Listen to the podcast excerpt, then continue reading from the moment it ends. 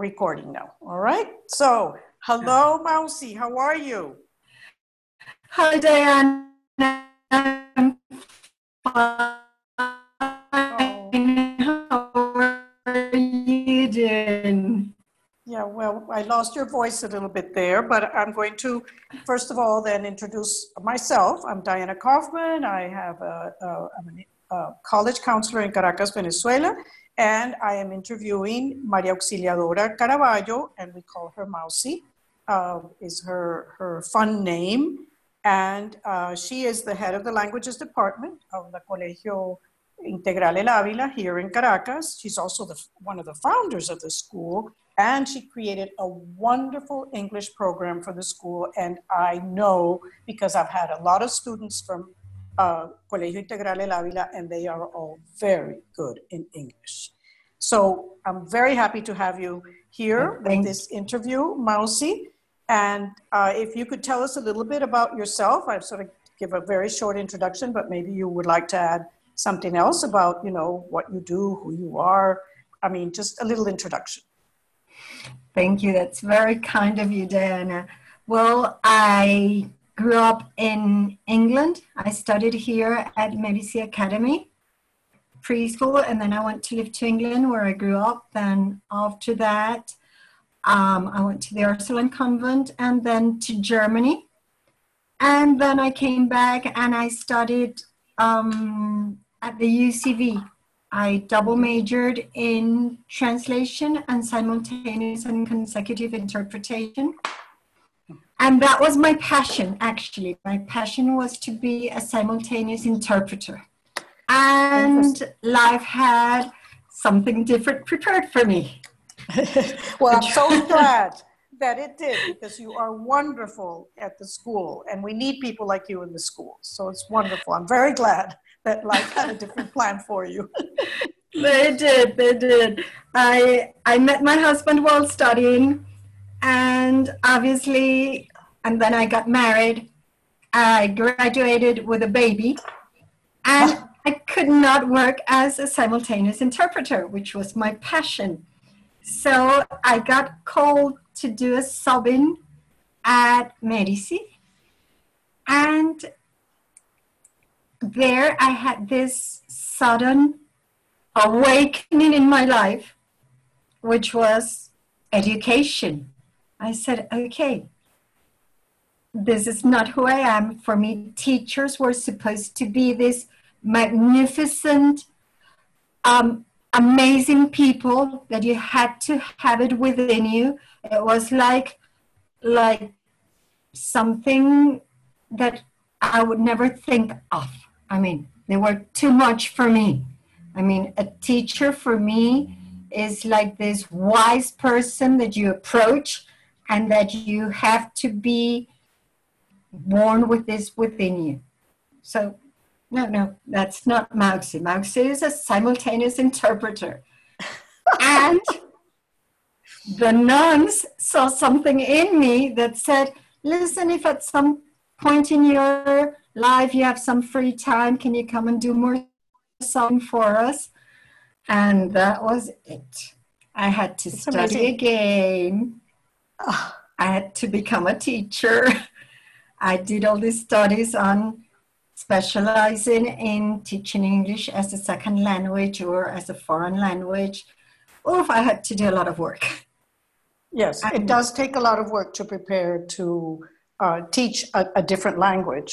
And, and, yes. and but I, I think it's, it's wonderful what you've done. And I'm so glad that you did go into education, and you obviously had this, this wonderful thing about being a teacher in you. You just never imagined it, you know, so I think it's great. Never. And we have all, you know, it's a win-win situation really for everyone. So that's wonderful.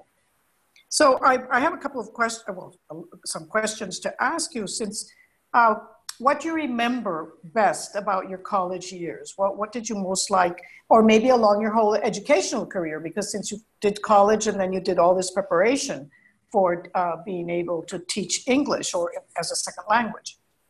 Mm-hmm. Well, my college years, I would say that because I went to a private school and then I studied at the U C V, the most wonderful thing for me was were my teachers and my friends, because there were there was a diversity of people that I was not used to, and that they okay, had I'll so explain. much to give.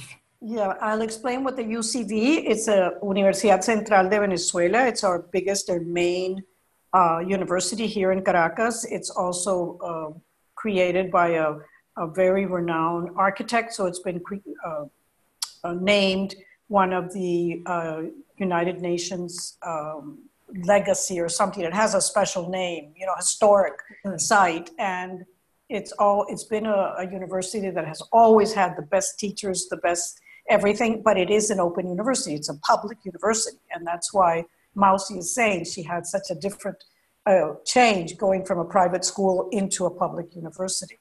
So I just wanted and to explain to our, our audience what the U C V is.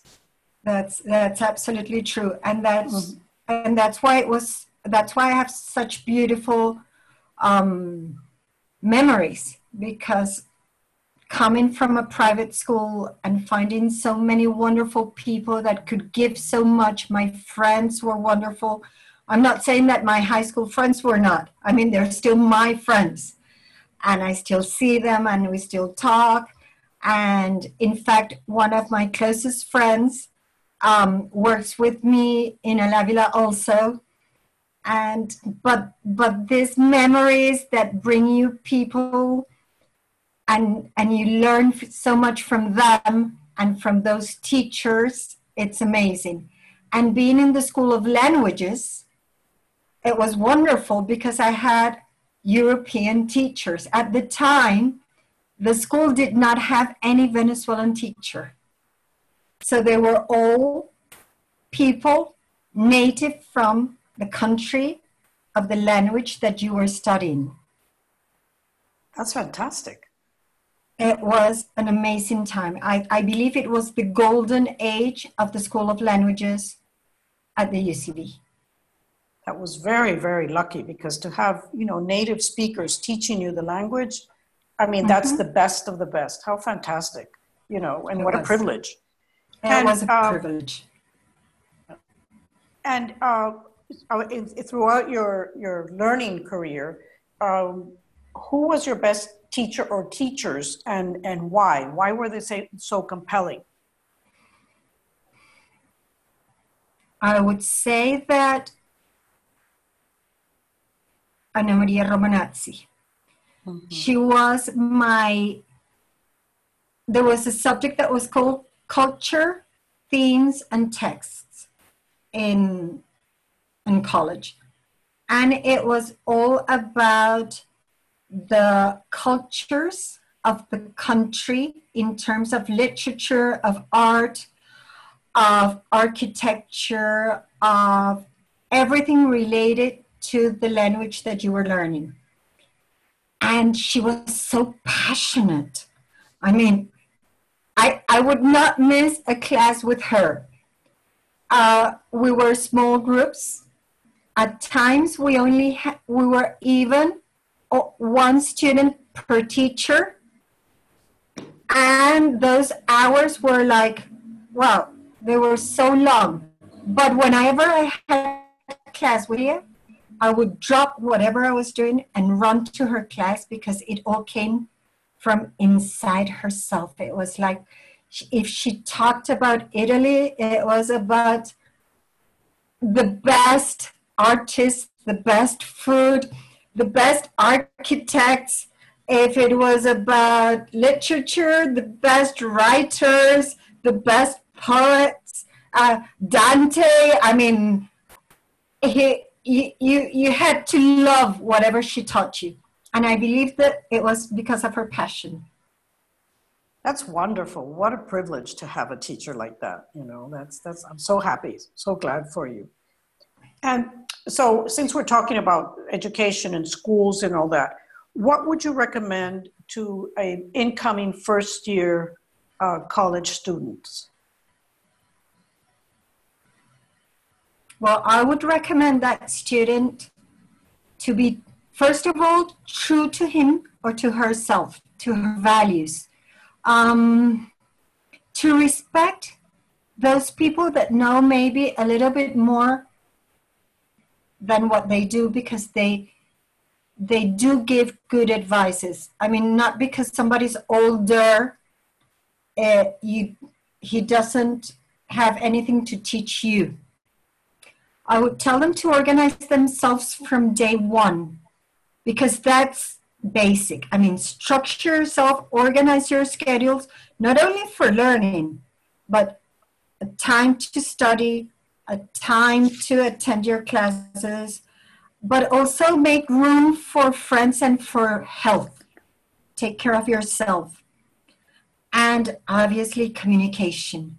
Communication is mandatory, because it's the way that you will know what you, what others think, what you think, and how to get through to people. Because making friends with teachers, with Um, classmates will help you fight for your dreams, achieve your dreams. They will be there for you. If you have a communication with them, they will be there for you if you fall, because you will fall, but you need to stand up, and you need to have a lending hand there. And you need to accept yourself the way you are and not change because of others. So if you have organization, and if you have friends, and if you have communication, and if you fight for your dreams because you're being true to yourself, I think it's kind of a way to be successful in, in your first college years. That's wonderful advice. I love it. Very, very interesting. Thank you. That's, that's wonderful. Uh, I do hope that when they listen, they'll understand, you know, because everything you said is very true. Um, And then what would you say to a graduating class, whether it's a high school graduating class or a class that's graduating from university? You know, if you can, you know, maybe join the two together or stay separately, whatever uh, you feel is, is uh, important. Well, well, pretty much I would say part of this in terms of being true to yourself and the communication part. But I would also tell them, because of the experience I have had, to be passionate, to give everything. When you, where you're passionate about what you do, it shows, and you can transmit it. And something that it's very important once you graduate, it's to never stop learning. Because when you graduate, you feel, okay, I'm done. I'm ready to work, and that's it. But no, you're never, never ready. You need to keep learning. You need to keep reading. You cannot become outdated. You have to be totally the opposite, updated all the time. It's, I mean, the people who are graduating, they're the new leaders. They're the leaders who will make the difference in the world. I mean, we already studied, we already graduated, we keep working, we keep learning, we keep reading, but they're the ones who, the new generations that will be able to make a difference. It's like Gandhi would say, Mahatma Gandhi would say, make the difference. You're there to yes. do it, and you can do it, yes. because they're not the future, they are the present. Absolutely, very true, very true. Thank you very much for that, very good point, really. Amazing. Thank you. And then how do you see education evolving in the future, or how would you like to see education now and in the future, since we've had such an amazing change with this lockdown and the pandemic and, you know, schools being closed and everything going online? That's true. Well, I see evidently a more dynamic education, and I see the future more in terms of teaching our students, because, I mean, pandemic will be over at some point. And social emotional is, I mean, it's a must in our children, in the little ones, in people, in life. So we, we will be meeting again, and that will not disappear. Teachers will not disappear. But what I do think it's important is to think that skills and abilities development is more important now because all the information is there. You just need to click and go into the net and just surf the net. But how do you know what to look for, where to look for, and what's important and what's not? So we need to give our students skills and competences that will teach them and guide them through this new learning system. And that, that's, that's the way that I see that education will definitely evolve. Because very interesting. Very interesting. Th that's the way to go about it.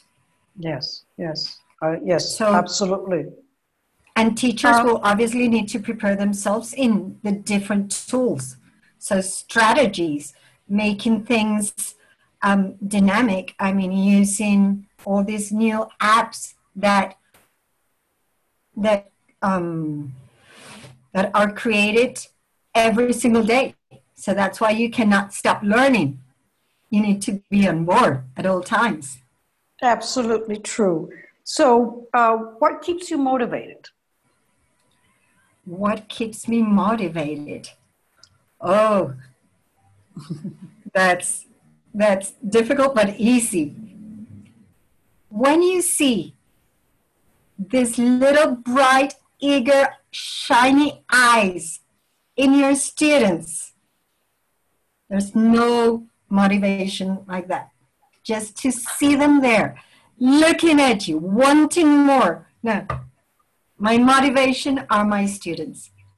Wonderful, wonderful. I love that. Excellent. Uh, tell me about an aha moment in your life when, when things uh, changed. A little bit, you mentioned it when you uh, first went to teach at mm-hmm. um, Medici, and I don't know if you'd like to expand on that, or maybe there's been another aha moment in your life. Well, that's the, that's the biggest aha moment okay. that I've had. When I realized that I could be somebody that I felt that was so far away, so at the top, uh, I said, oh, this cannot be possible, that I can truly become the most The, the person that I most admired, which was a teacher.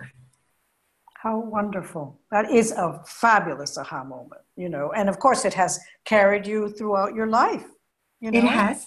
That's it has. Amazing. It made me wonderful. Do everything I've done, travel, just to learn more, attend seminaries, um, work with um, positive discipline, positive psychology, um, learning abilities of the twenty-first century. Um, I've been doing a lot, but it's because of that. It's thanks to that. It's thanks to that, yes. Fantastic. And, uh, and of course, uh, you know, I was going to ask you what inspired you to enter into education, but of course it's been other teachers that have been have impacted impacted you so much. And I think that is, is an important point to make also, how important teachers are, you know. Um, yes. In, in, in, in uh, being an example for the students. Um, are you reading any fascinating book right now? Oof. I'm a very... very strange kind of a read because okay. I have like packs of books and I read different books at different times. So you see my nightstand and I have um, like three or four books at the same time. And I have books in English, books in French, books in Spanish. And it's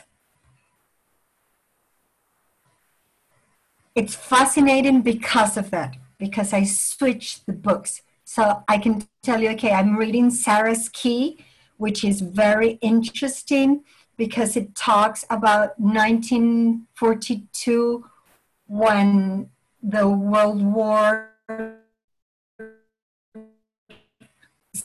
everything that happened in France and how the French um, also went against the Jewish people not being Nazis, but because of the situation at the moment. So that gives me a very interesting point of view. And then I'm and what reading, else are you reading? Uh, right. Uh-huh.